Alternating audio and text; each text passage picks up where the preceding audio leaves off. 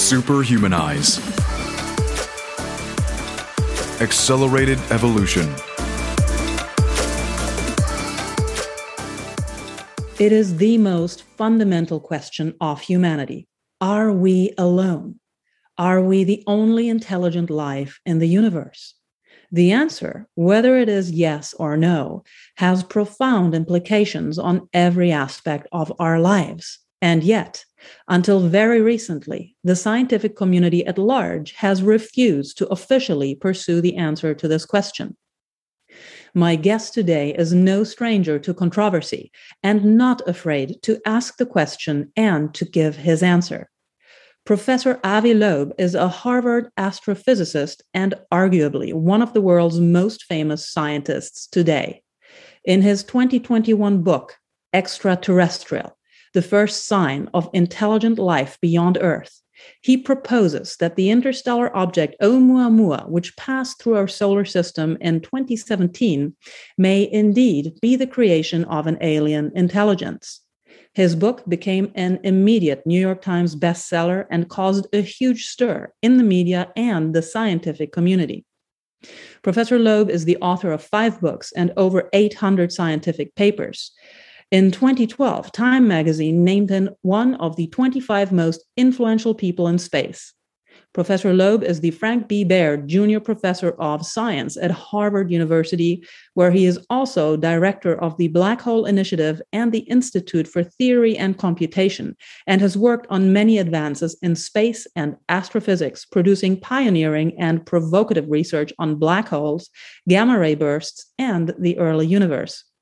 Today, we will talk about his riveting hypothesis, which states that we are not alone in the universe, and about his work as the head of the Galileo Project, which focuses on the systematic scientific search for evidence of extraterrestrial technological artifacts.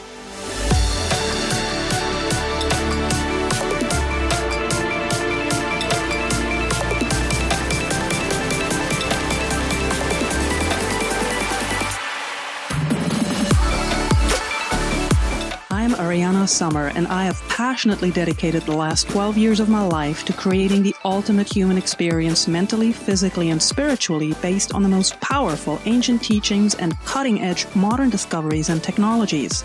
The Superhumanized podcast is a show committed to sharing what I have learned from the world's leading experts in order to help you achieve your full potential and create your best life ever.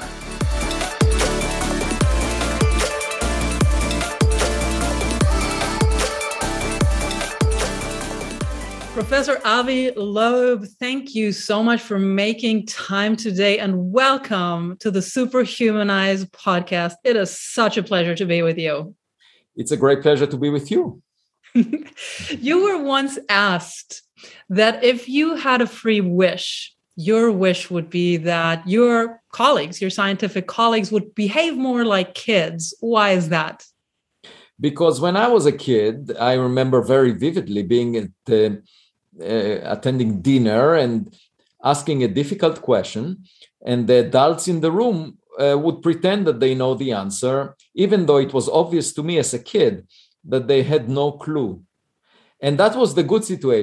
The worst situation was when they would dismiss the question because they didn't know the answer to it. Mm-hmm. So that uh, brought me eventually to become a scientist and address questions of interest myself based on evidence and not pretend. If I don't know the answer, I would try to collect more evidence that would guide me.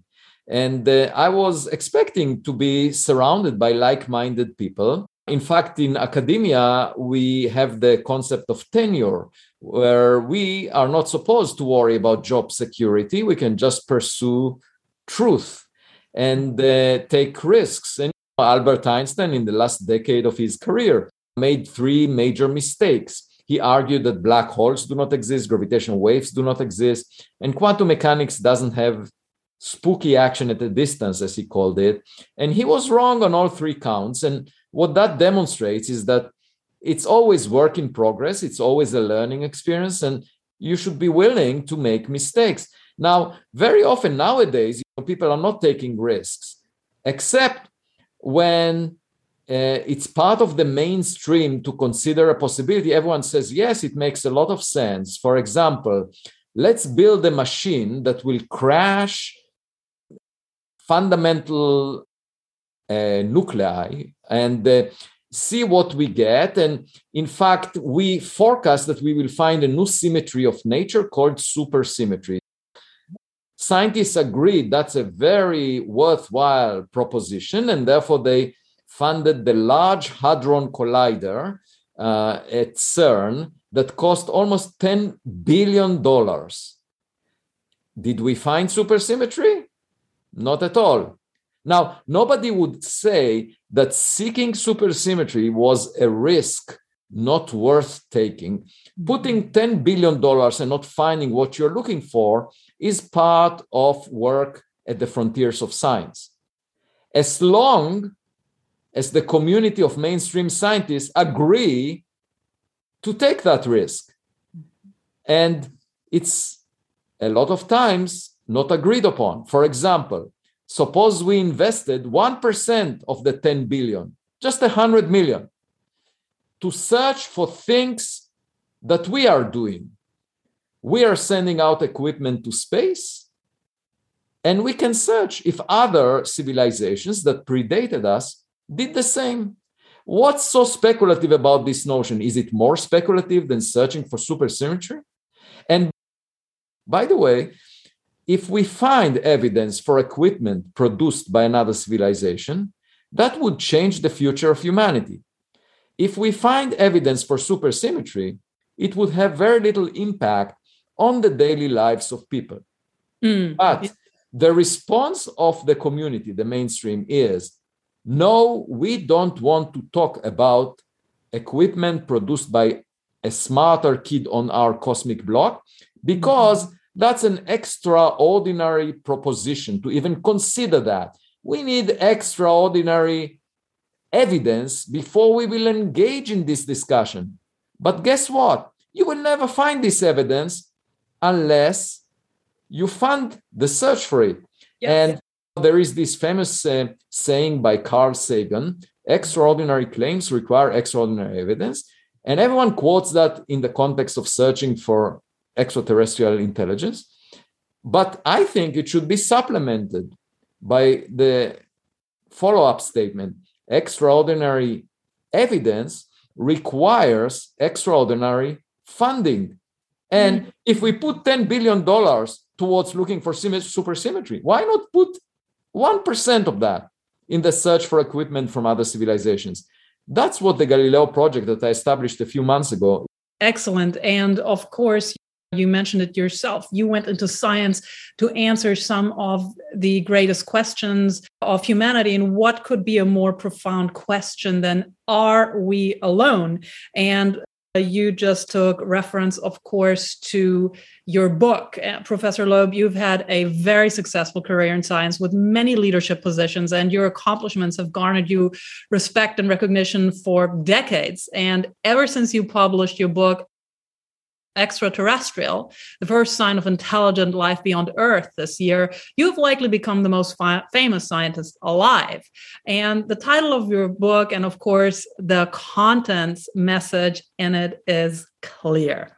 But for the very few listeners who may not be aware of your work, in your book, you propose that Oumuamua, the interstellar object that passed through our solar system in 2017, may have been the creation of alien intelligence. And this is something this is what you uh, actually were talking about that there's such opposition to this notion. And i want to delve into that. But for the few people who are not aware of it if you could just in a nutshell explain to us what are the main anomalies of this object that caused you to conclude with this theory?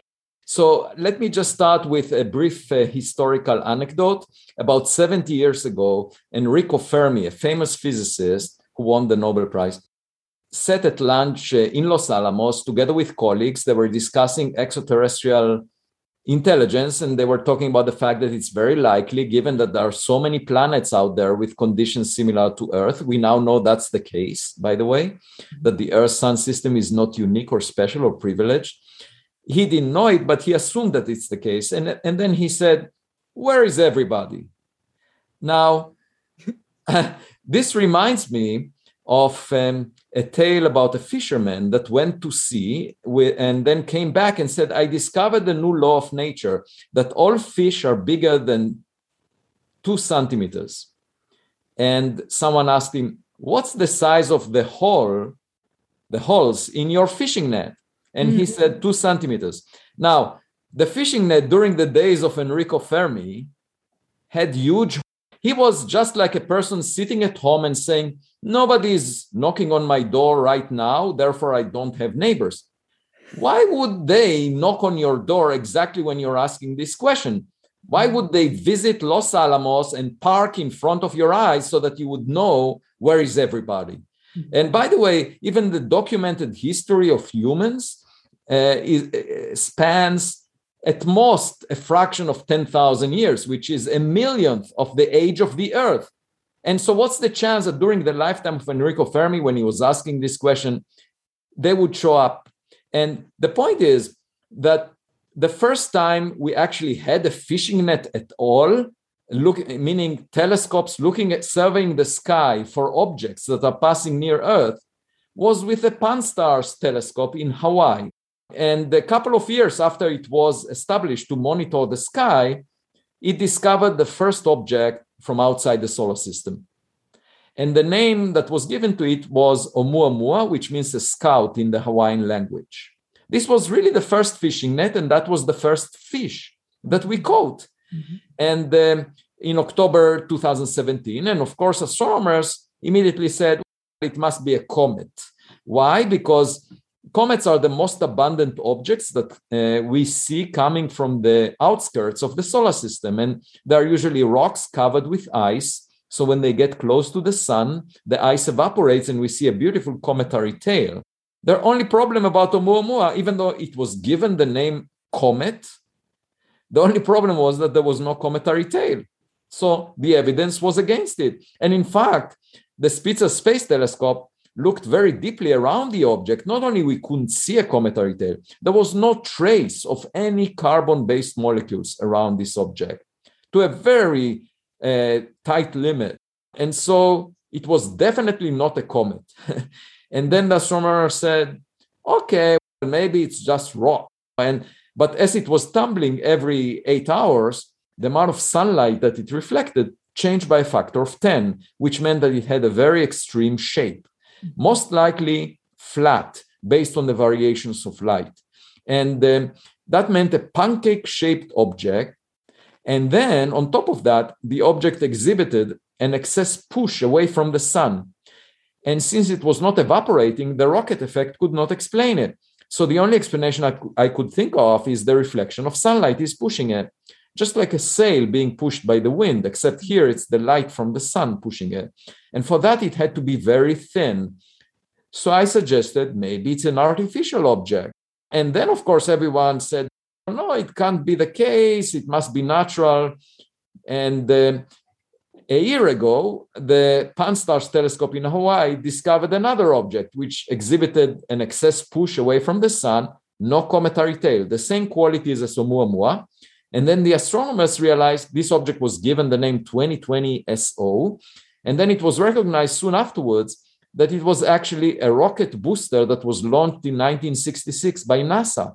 So we know that we produced it artificially and it had thin walls. That's why it was pushed by reflecting sunlight.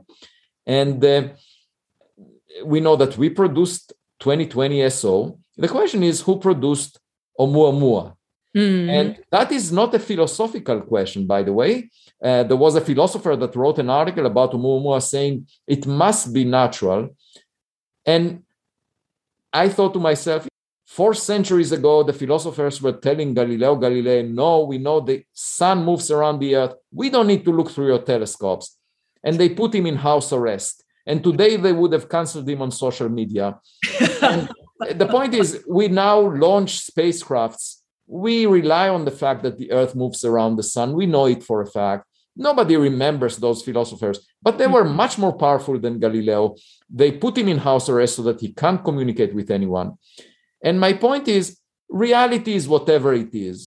We can decide not to look through our windows. We can decide that Oumuamua is natural. and we get a, a lot of likes on Twitter. But Mm. reality doesn't care about it. The earth continues to move around the sun, irrespective of what philosophers agreed on.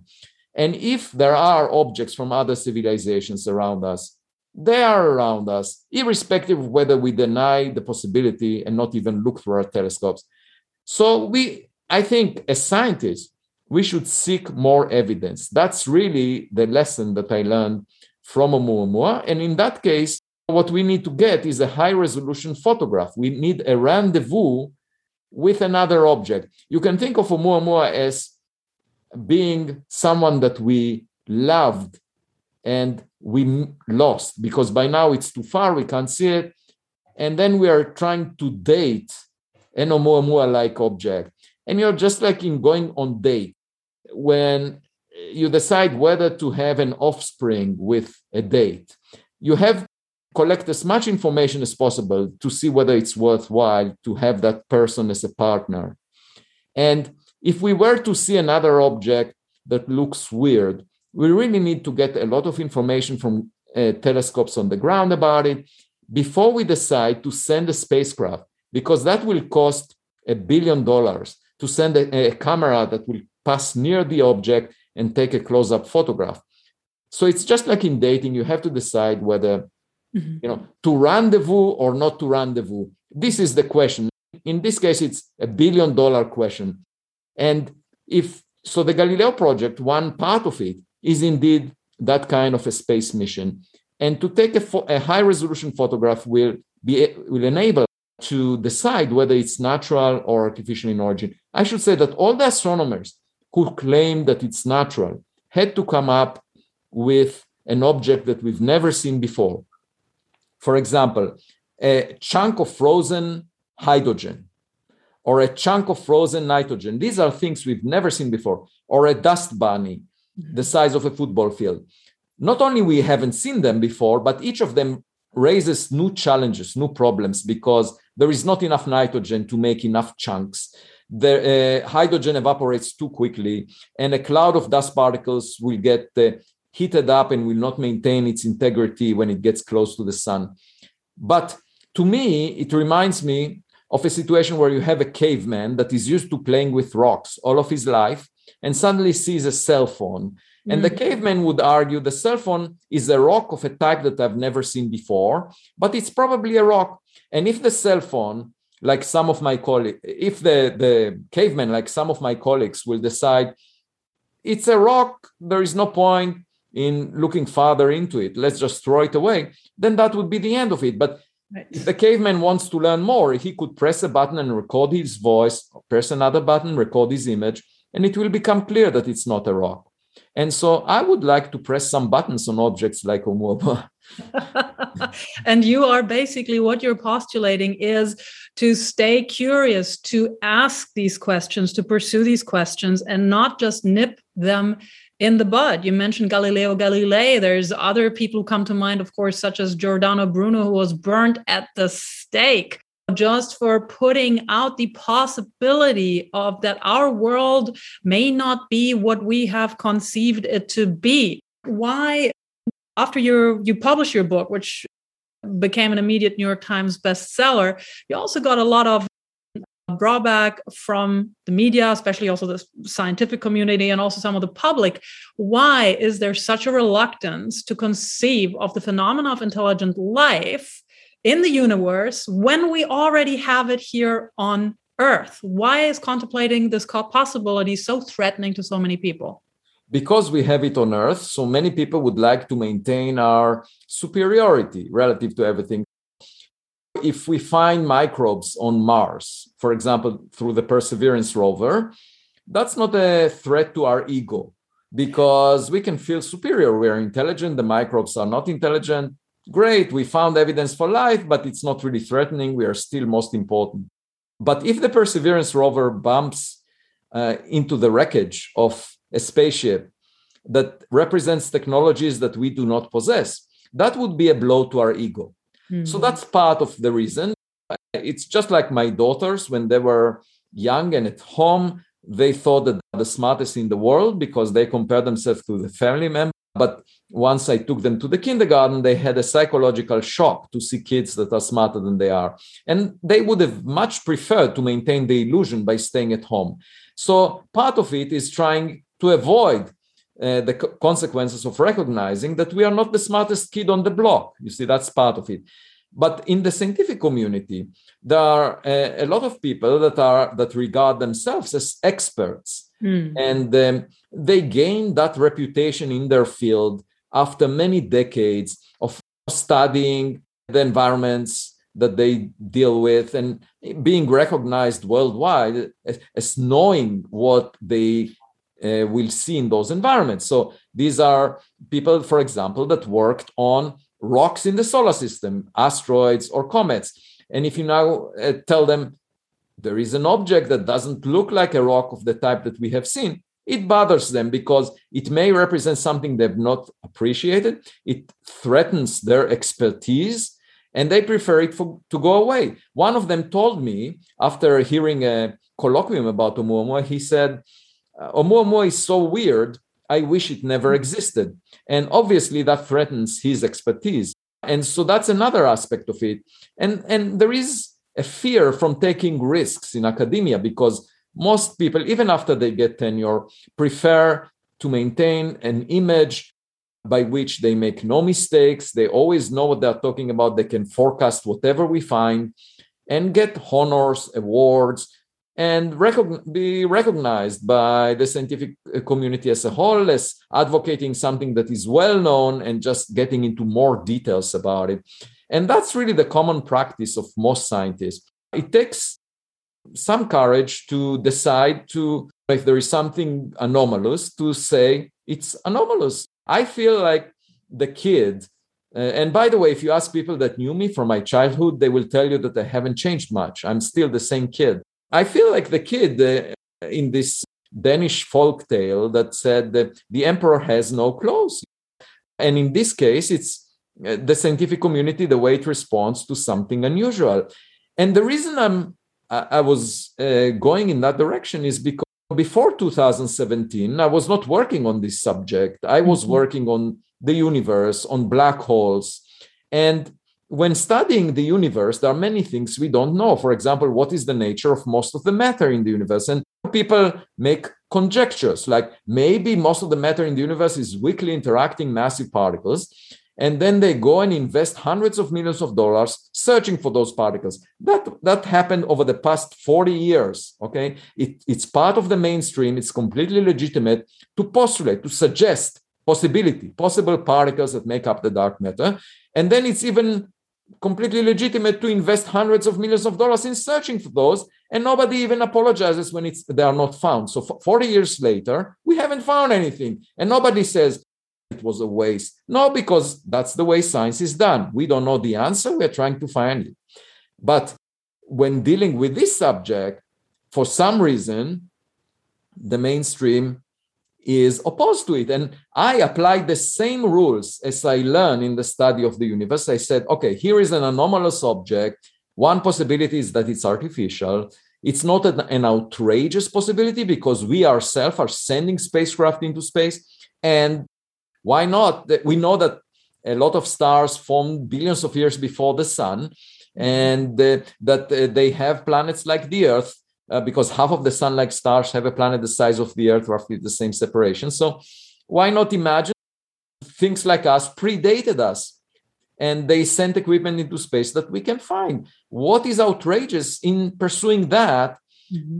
while pursuing weakly interacting massive particles sounds completely mainstream? Like, I don't see that. And so I behaved just like a kid. I said, okay, this is a possibility. Let's explore it. And then i got this huge backlash. Mm-hmm. and the only reason the two of us are speaking is because other people do not share my common sense for some reason. And it's surprising to me because i don't see myself as special. I just think the same way as the public does. And when something unusual shows up i speak about it. What's the problem? Why should that be abolished while discussing speculations in the mainstream of science is, is not like people are talking about extra dimensions like super uh, you know supersymmetry that we haven't found they're talking about superstring uh, theory the landscape inflation things that we don't have a proof for And these are considered mainstream and everyone celebrates them. And people, uh, scientists are giving each other awards and they feel very smart talking about them. But when dealing with equipment from another kid of, on the block, that is forbidden. Let's not even discuss it. I know. I'm with you. I agree with you completely. You also uh, take reference to Heraclitus. If you do not expect the unexpected, you will not find it. And I'd love to share with you actually a story that my father, who is now in his 80s, shared with me, not even when I was a child, but probably 10 or 15 years ago, when just the topic came up. So, my father is a former ambassador uh, to Germany. He served in the diplomatic service for pretty much all of his adult life. He's as a matter of fact and no nonsense as they come. So he told me a story of when just like you. oh, he would like to hear that. But thank you. So he shared with me a story when he was his he was in his, position. He was in Quito in South America. And one evening he was walking up a street to pick up a friend of his, beautiful starlit sky above. It must have been 1962, I think, or so, 64. And uh, all of a sudden, he saw this uh, object, this light in the sky that moved at incredible angles where he had not drunk anything at that they hadn't gone out for dinner yet. He was stone sober.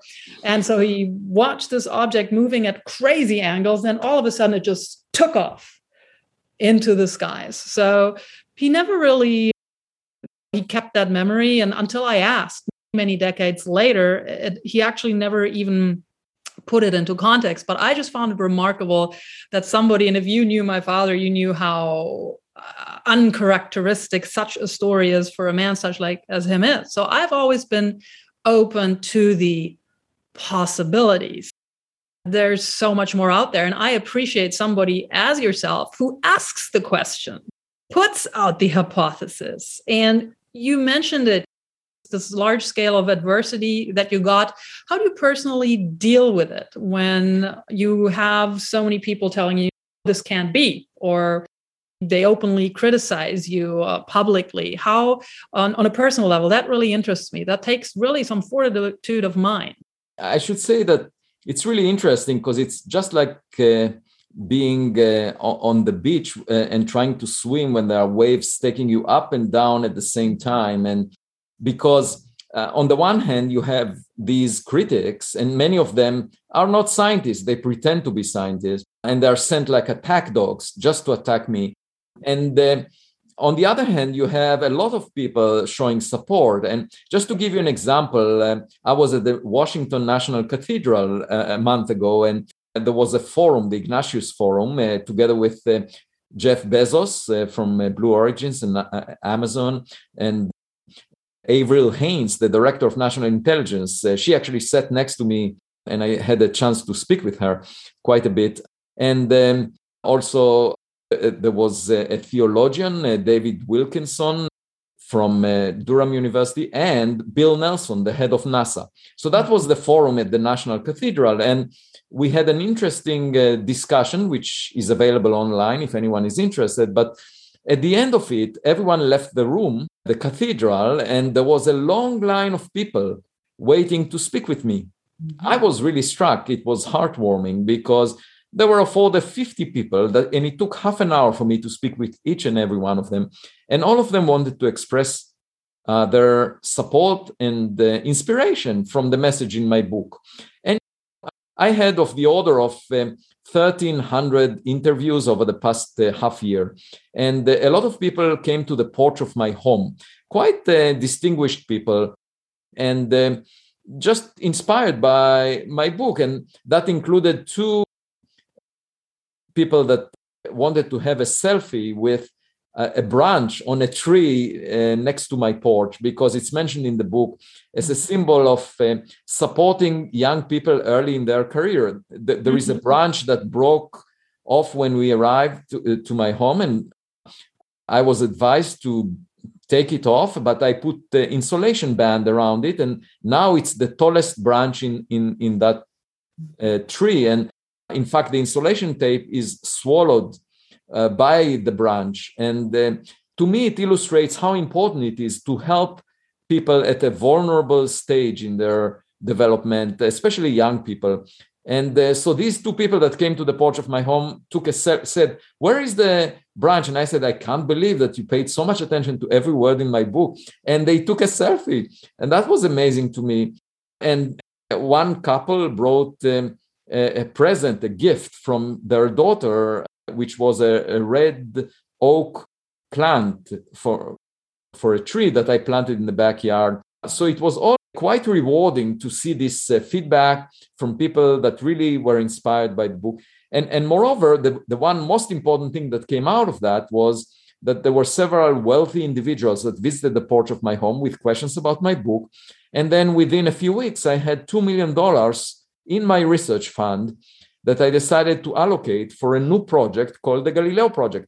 So the way I deal with it is I'm a theorist. I think about ideas. That's what I get paid for. But I decided that since nobody else will do it, I will establish an observational program, basically uh, putting building telescope systems that will inform us about the nature of those objects that are near Earth that we don't understand, such as the one that your father saw. These are called now unidentified aerial phenomena. And Avril Haines, that was sitting next to me uh, at the National Cathedral, she submitted a report as the Director of National Intelligence to Congress on the 25th of June this year, talking about a lot of those objects that the military personnel identified and could not understand. And as a result of her report, I actually decided that because of Oumuamua and because of these objects, like the one that your father saw, I will establish the Galileo project that will have two branches. One branch is to build telescope systems that will get much better data on objects like the ones like the one that your father saw, and basically get a megapixel image of such an object, high resolution image, so we can read off the label on the object, whether it's made in China, made in Russia, or made on exoplanet Y. That if we have a good enough angular resolution, we can do that. And, and, with a big enough telescope, and we are now assembling the first telescope system on the roof of the Harvard College Observatory, actually, these days. And then we will build more, many more copies of it and distribute them depending on how much funding we have. That is really exciting. Yeah, we need uh, of order 100 million actually to, to cover enough of the sky and get a lot of good data. And how the second, these, how many of these do you actually plan if once you get the funding? How many of these uh, telescopes are we talking about at all kinds of different positions? Uh, we hope for hundreds, and obviously we will be limited by the funding we have. So with two million, we can maybe get five to ten, but we really need much more than that. So I hope to, to the project just started a few months ago, and we are already there are more than 100 scientists engaged in it so there is a lot of uh, excitement and expertise involved. Every week uh, we have about six meetings sub of subgroups within the collaboration. Fantastic. And then the second component of the Galileo project is another Oumuamua, okay, another object that looks weird, and then taking a close-up photograph of it. These two objectives are followed by the same project. Of course, they involve different very different instruments and design and, and they cost uh, different amounts but my hope is that enough people will be excited that, to contribute funds so that this will materialize and you realize i'm a theorist but i'm leading this observational effort so in answer to your question i think eventually if we get good enough data we will know it's like a fishing expedition and there is this poem by robert frost that says talks about the road not taken. There were two roads in the woods, and he took the road not taken, and that made all the difference. And for me, the advantage of taking the road not taken is that there may be low hanging fruit that nobody picked up because nobody took that road. Yes. And that's what the Galileo project is aiming at. That is wonderful, Professor Loeb. And it is very worthwhile noting that you are actually the first person, scientist of your stature, to actually come out openly and proposing these hypotheses, these questions, which I think is just marvelous. Now, if we look at our own civilization. We developed our technology probably only over the last 100 years. And when we look at the possibility, the immensity, the sheer immensity of the universe around us, the age of it, the possibilities of planets that could, just by the numbers, they're mind boggling, that may also possibly have held or are holding life right now. And it, talking about potential civilizations that are not just a hundred or a thousand years more advanced than us, but that possibly are hundreds of thousands or millions of years more advanced than us. In with regards to these this potential in your mind how should humanity handle a potential first contact with extraterrestrial intelligence? Well, the way I see it is like the caveman finding a cell phone. Mm. So we, the caveman would not understand at first what it means, but the caveman will be able, by examining this object, will be able to tell that it's not natural and it's something else. And probably that would be the way that we would interact with a piece of equipment that was developed by technological civilization that is much more advanced than we are. And I don't think our first encounter will be with biological creatures. I think it will be systems that are either defunct, that are not working anymore because they are so old, they stopped working, or it will be a system that is equipped with artificial intelligence that outsmarts us.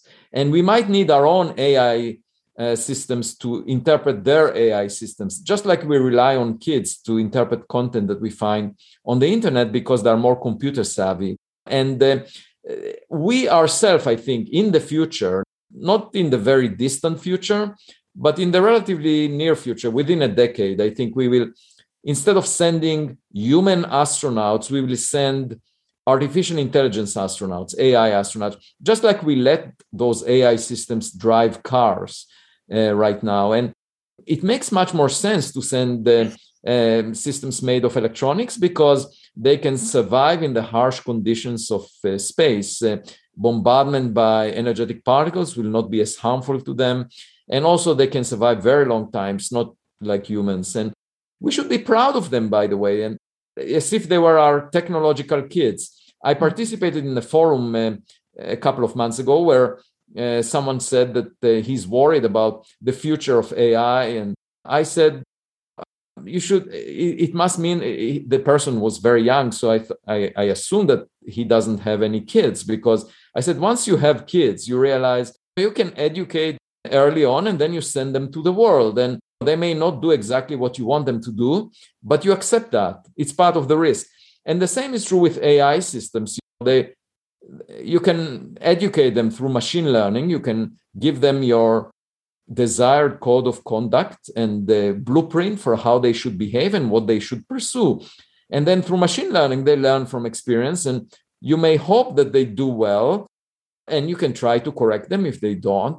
But uh, we should be more relaxed about it. And I think sending those AI astronauts uh, to space would be a thrilling experience because instead of risking our life, we can see them exploring space autonomously. And if we are imagining such a future, someone else might have done it already. And maybe they are not far from us. Yes, it makes a lot of sense. And I love your analogy with the biological children. And when we look at the search for extra, extraterrestrial intelligence, you talked about Fermi, of course, before. What exactly are we looking for so far, and what should we be perhaps looking for instead? Right. So, only around 2015, we had the Pan-STARRS telescope surveying the sky, and its sensitivity allows it to see objects the size of a football field reflecting sunlight. That's pretty much it. So here came Oumuamua. It was roughly the size of a football field. We saw it, and it looked weird. There could be a lot of smaller objects that reflect less sunlight that we, we are missing. And also, they might be moving very fast, so we completely miss them. And we are really at the very beginning of our search. That's what I'm saying. And for Enrico Fermi to argue, where is everybody before investing a billion dollars in searching for things, I think it's just presumptuous, it's inappropriate. And um, we should engage in this search right now. of course, the first thing we will learn is the size of the object, the fact that it has screws and, and bolts on it, maybe buttons, and doesn't look natural, doesn't look like a hydrogen iceberg or a nitrogen iceberg that we are imagining now as an explanation to Oumuamua. Once we realize that it's artificial, then the question is, what is it? And if it's smart, it's if it has a artificial intelligence, then what is the intent of this thing?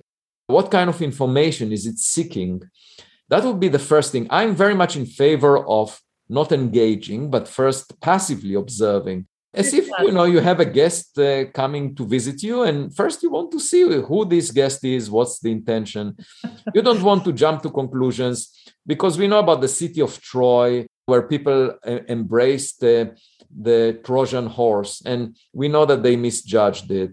So, first of all, is to collect as much data as possible passively and figure out before doing anything.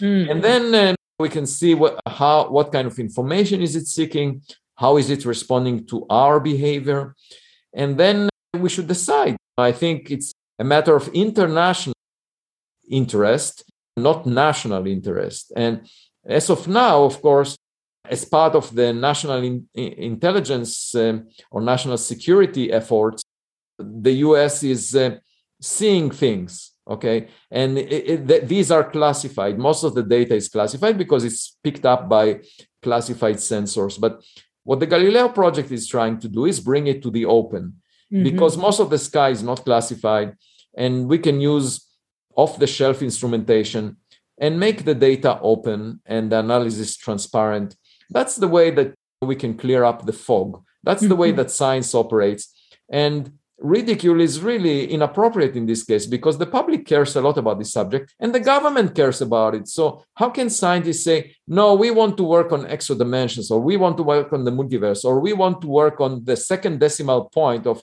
how much dark matter there is? Not that it will reveal the nature of dark matter, but still, that is an acceptable line of research for which you can get tenure, for which you can get prizes. Really, let's step back a, a moment and look at what we are doing. We're pursuing uh, very esoteric goals at the moment in, in branches of astronomy that are refinements on knowledge that we already have and that are not of that much relevance to the daily lives of people. Whereas there is this huge question there's big elephant in the room that everyone is ignoring.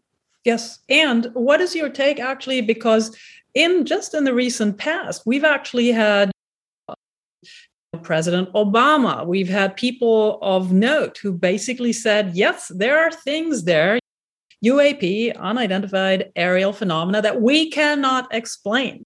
The way, what is your take on that? Are we, as the public, actually getting prepared for the release of some information that's been held back for way too the information will probably not be released because it was collected by classified sensors that are used for national security. So if you reveal the information, then you reveal the capabilities of the US. And uh, the US does not want that to be revealed because it can be used by adversaries for other purposes. It, it just illustrates the fact that there is a lot of data, there is an iceberg, and most of the iceberg is hidden under the water. We can't see it because it's classified. It was collected by classified sensors. And what we see is just the tip of the iceberg. But then people that were able to dive under the water, these are the very respectable politicians that we hear from. They tell us, and that includes Bill Nelson, the head of NASA, when he was a senator, he saw some of the data, and they keep telling us that it looks like a serious matter, and they don't have a clue as to what these objects are. So, just like your father, they saw something and they don't know what it is. Mm-hmm. And actually, Bill Nelson encourages scientists, scientists to look into that. So I say, okay, if the public cares about it and the government cares about it, let's do uh, it. Yeah, let's do it. And why would we hesitate as scientists? We live for such a short time. Here is a subject that is exciting. Why should science be boring? Why should it be about getting honors and awards? You know, let's just operate as kids there is a f- fascinating question that we can approach using off the shelf instrumentation. Let's just do it. And uh, I got thousands of emails after we announced the Galileo project of people that say, we are supporting the project, we would like to contribute to it. I think it appeals to the public. It will bring a young and fresh talent to science. It will bring funds to science. How can anyone object it, to it? And yet, you find still ridicule and stigma, mm-hmm. uh, and that was mentioned in actually in the uh, report from the director of national intelligence to, to, to Congress. And because part of the problem is just like in the case of your father, the people are afraid to talk about things that they witnessed because of the social stigma that is attached to it. And I think when you look back a thousand years, there were people saying the human body has a soul, and therefore uh, operations should be banned. Uh, there shouldn't be any anatomy. And uh, mm-hmm. just imagine if the scientific community would say, oh, there is nonsense being said about the human body. Some people claim it has a soul and cannot be touched because of that. We don't want to engage in that. We just want to examine the string theory landscape instead. Now, where would modern medicine be if that were the case? My point is, in order for us to know in which reality we live, mm-hmm. if we we need to use our best instruments to examine that reality. We cannot shy away from a question just because of barriers that we put in front of our eyes, because that will be just like uh, avoiding reality, which some people prefer to do, but scientists should not. Yes. So we talked a lot about whether we're alone in the universe and all the things that indicate that we're not. I think there's a question that is as important. Are we ready right now to know the answer? I don't think so, based on the way people respond to this uh, challenge of searching. The scientific community is ridiculing it or pushing back and saying, no, it's not worthwhile. We need extraordinary evidence. And obviously, it's a circular argument, a self fulfilling prophecy. If you don't fund the search, you will never find that evidence. And then at the same time, other people are saying things that do not make sense about this subject and you end up with this mix of unjustifiable claims and uh, of course the way to break this uh, status quo is by finding evidence and doing it in the scientific way and that's what the galileo project aims to do and uh, i very much hope for a better future i very much hope we will find something that it's a fishing expedition and we will find some very interesting, exciting fish. But if we find just sardines that are boring, if we find if we get high resolution images of birds, I will gladly give it to zoologists. If we find high resolution images of drones, I would gladly provide it to residents of Washington D.C. who are very curious about. And um, if we find something else, it's sufficient to find one object, not more than that. It may well be a mixed bag with a lot of different things flying in the sky. We just need to find one object of extraterrestrial technological origin for this to be extremely impactful on the future of humanity. And of course, the protocol of how to behave if something like that happens is not formulated as of yet. It's a fascinating question of how to interpret the existence of such an object and what to do with it and what are the implications for society? I think the implication, no question, would be absolutely vast, but perhaps also for the best. Uh, you mentioned in your book also the words you used were that our planet is careening towards catastrophe. And I'm just wondering what will it take for us to transition from being these seeming locusts that are ravaging the earth to becoming stewards of this planet? Do you have faith in humanity, or do you think we will perish due to our own stupidity? I think there is a good likelihood that we won't survive more than a few centuries if we continue to behave the way we do. Because uh, we've never experienced the risk of a catastrophe that is human made, and we are now doing it with climate change, and we might do with other future technological uh, advances. We might damage our planet in a way that cannot be repaired. I think one thing that can change our behavior is if we find that there is a, a package in our mailbox mm-hmm. and it's we don't want to be in a situation similar to finding a love letter in the attic from a century ago that uh, whose time has passed we want to if there is a package in our mailbox and by the mailbox really the solar system we want to read it because it may give us a sense of a better future and one thing I hope it will do, if we see uh, evidence for a smarter kid on our blog, it will inspire us to behave better because if you look at human history, it's shaped by groups of people trying to feel superior relative to other people. And of course, the, the best example is the Second World War, where 75 million people died. And that's 10 times the number of deaths caused by COVID 19. And, and just imagine finding evidence for a smarter kid on the block. It would not make sense for people some a group of people to claim that they are superior relative to other people because there is a smarter kid on the block. Our differences are small and perhaps that will convince us to treat each other with respect as equal members of the human species. So i always see things with a positive mindset. I think there is hope and it will shock us to find evidence for a smarter kid on the block, but perhaps also inspire us to behave better. Yes, and your own inspiration that rings through in in your work, also in your book and all the interviews you give. It's hope, it's curiosity, it's staying humble. You grew up on a farm in Israel and very much in touch with nature. Your own mother, who uh, studied again after giving birth to you and your siblings, she entrenched in you a love for philosophy. And how has that impacted your work as a scientist? That inspired me a lot because I was always focused on the big questions and was connected to nature. And uh, the one thing I learned throughout my career is that humans very often want to feel privileged.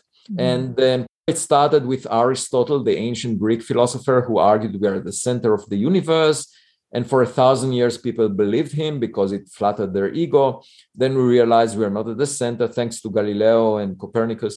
But we are a lot of people still believe that maybe the solar system is special, that the Earth Sun combination is not really common. And now we know that it's very common that half of the sun like stars have a planet the size of the Earth, roughly the same separation. So that we are not privileged in that sense. But yet you have still a lot of people saying that claiming that there is a more intelligent species out there or that there was billions of years ago is an extraordinary claim. Now, why would they say that? In my view, we should learn from experience and realize it's better to start from the starting assumption that we are not special, not unique, not spe- privileged, and not the smartest. Let's start from zero and build up as we discover based on data, evidence, information. So our starting point should be we exist, therefore, things like us are common.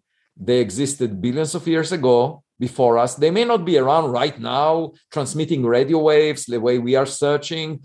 They, but they could have produced equipment that we can find in space. Let's just search for it with a humble mindset not assuming we are the smartest until we find extraordinary evidence, but rather assuming that we are in the middle of the road, middle of the distribution, as our mindset. And one thing I tell my students at Harvard when they, in the first day of class, I say, half of you in the class are below the median. And they always get upset because they all want to be at the top one or 2%. And the point is that it's not possible because statistically, the median is defined such that half of the class is below it. And for mm-hmm. every class, half of the class is below the median. For every class, irrespective of how good the students are, there is half of the students are below the median. That's a fact. And they refuse to recognize that. Now, what I'm saying is we might well be somewhere in the middle or in the lower half of the distribution of intelligence let's start from the assumption that we are not special, unique, or privileged. That is a much better starting point because in all of our experience from the past, we realized that we were wrong to assume that we are unique and, and privileged. So let's start from zero and build our place up. And if we don't find things, we can start to feel more privileged.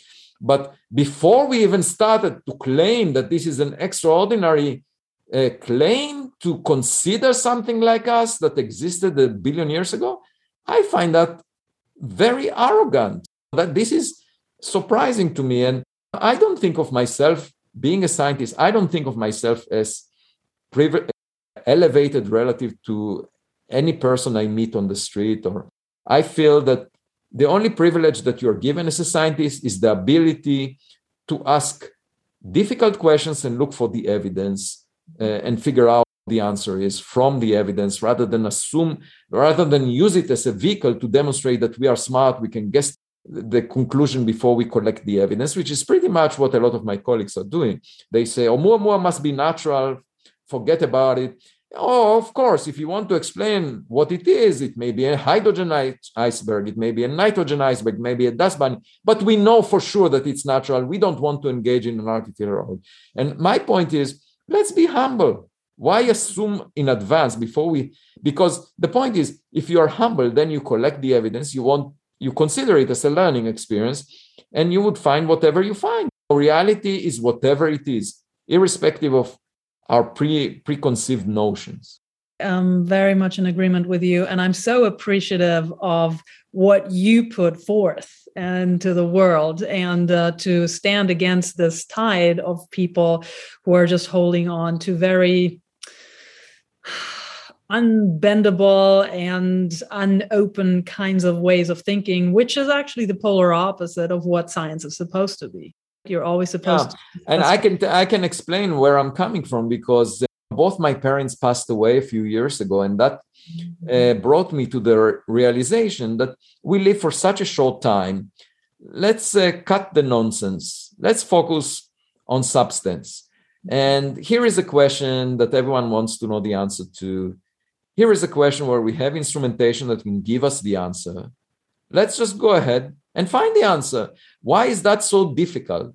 Why should people work on extra dimensions, is a string theory landscape, supersymmetry, weakly interacting massive particles as a natural dark matter component? And why would that be regarded as part of the mainstream when the discussion on something like us would be regarded as a pure speculation that should be ridiculed.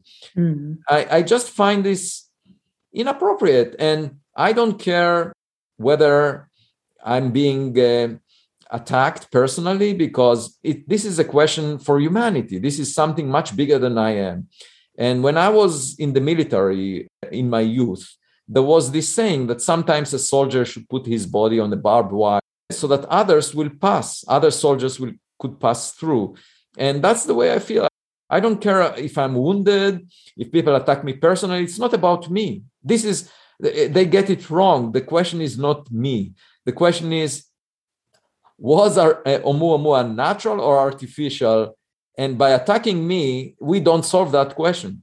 By looking for, through telescopes we might solve that question. By looking for other objects like it which is pretty much what we are trying to do with the Galileo project. Outstanding. I will be following that very closely as I know that millions of people around the globe will do, Professor Loeb. And there's one question I ask every guest, and that's with regards to their practices. What has elevated your life mentally, physically, spiritually? Is there any habit you have that you'd like to share with the audience? Before we actually press record on the interview, one thing I'd like to interject you shared with me that a large part of your calories is actually consumed by a dark chocolate. I want to know more about that.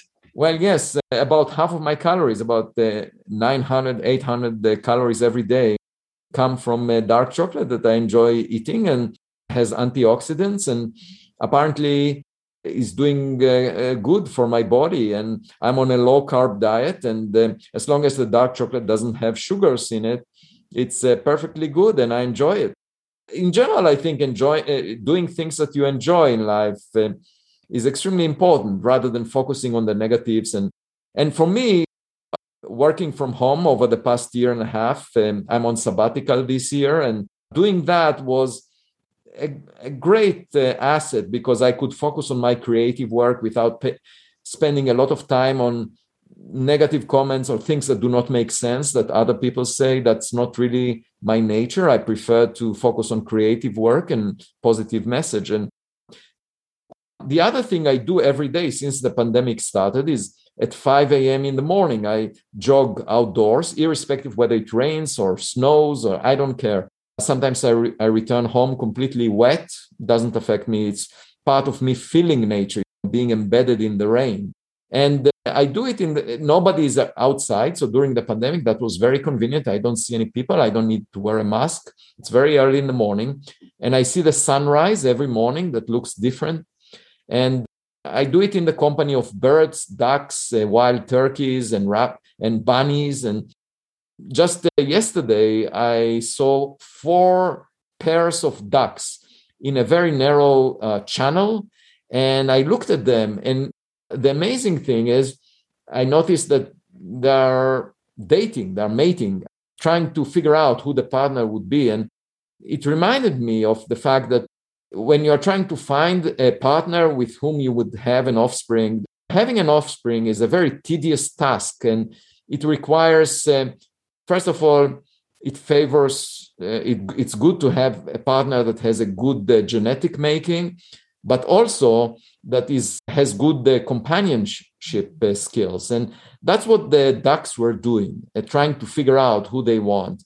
And um, it reminded me of this mission of the Galileo project, where we have to date the next Oumuamua, and it will cost a, a, a, billion dollars to do that, to rendezvous with it.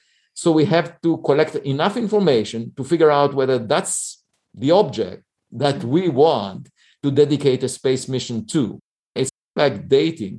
And uh, I get inspiration. So I wrote an essay. As a result of that encounter, I wrote an essay which was accepted for publication in the brief uh, in the coming days. And uh, I often, when I look at nature, I'm inspired and I feel part of nature. And I uh, just a week ago, I went to the Walden Pond, which is near my home. That's where Henry Thoreau wrote his book. And I did it because um, the former director of the National Science Foundation, France Cordova, she invited me to go with her there. And it's very inspiring to see Uh, the foundation of the cabin where Henry Thoreau wrote his book. And he very much advocated for the same thing that being closer to nature is much healthier than being surrounded by people in the industrial world. And I don't have any account on social media. And the way I see exploration of space is part of exploring nature the way it is, that was not yet contaminated by humans I'm very much connected to space because. Wonderful. Thank you for sharing that, Professor Loeb. And for people who want to learn more about you, about the Galileo project, where can they reach out? Where can they do? They can find my website at Harvard University by putting my name, Avi Loeb, at Harvard University. And the, the main website has uh, a lot of links in it to my latest opinion essays and um, also to videos from uh, various interviews and to my scientific papers and also my contact information. If anyone is interested they can send me an email and i try to respond to all of the emails. Wonderful. Professor loeb it has been such a profound pleasure to talk with you to listen to your insights and all the vast knowledge you've gathered with respect to all these which is truly the most fascinating question humanity has yet to solve. Thank you for being a man, not only for taking walking paths that are least walked, but for actually forging your own path. So, yeah. lots of gratitude. Thank you so much for hosting me. And I just wanted to say that if we get the good data and it looks like what your father saw appeared again, I will gladly inform your father you, through you of our findings first. And uh, and it's a great pleasure. Now you gave me another motivation for doing the Galileo project. Thank you so much, Professor Loeb. Much gratitude and much continued success and curiosity and discoveries to you. Wish you a wonderful rest of your day. Thank you. Superhumanize. Accelerated evolution.